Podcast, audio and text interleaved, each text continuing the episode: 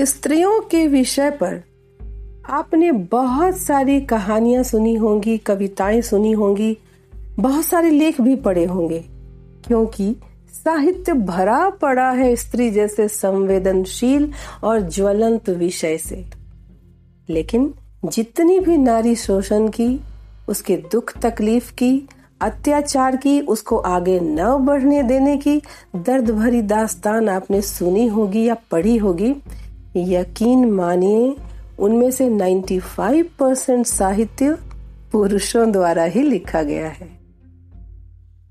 आज नारी के मन की पीड़ा और समाज में उसके आगे बढ़ने पर उस पर किए जाने वाले कटाक्ष तथा इस दमघोटू माहौल से छटपटाकर स्वयं को उबारने का प्रयास करती और अत्याचारों का मुँह तोड़ जवाब देती नारी की बात एक नारी की ही कलम से सुनिए। तो कवित्री का नाम है अनामिका और कविता का नाम है स्त्रियाँ। स्त्रियाँ, पढ़ा गया हमको।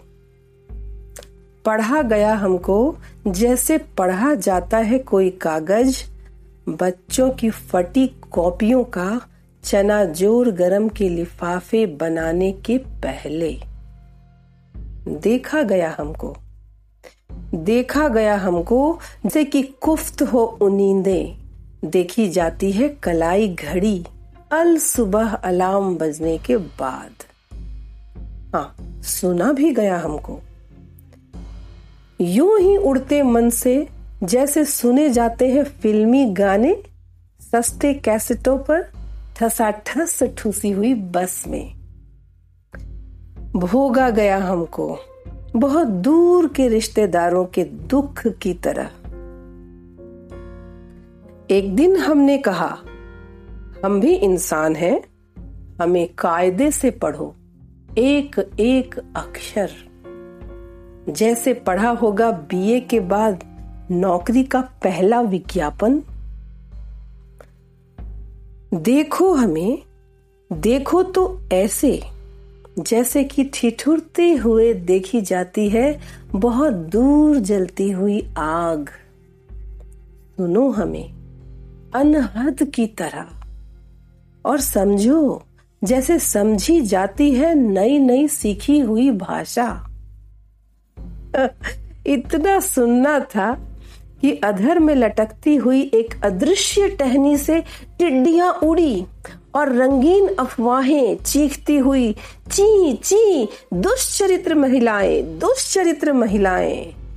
किन्हीं सरपरस्तों के दम पर फूली, फैली अगर धत जंगली लताएँ।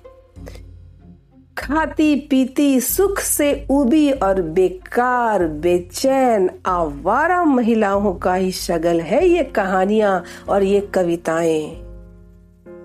और फिर उन्होंने थोड़े ही लिखी है। कनखियाँ करते हैं लोग, इशारे, फिर कनखी। बाकी कहानी बस कनखी ही है। हे परम पिताओं, परम पुरुषों, बख्शो। बख्शो। अब हमें बख्शो।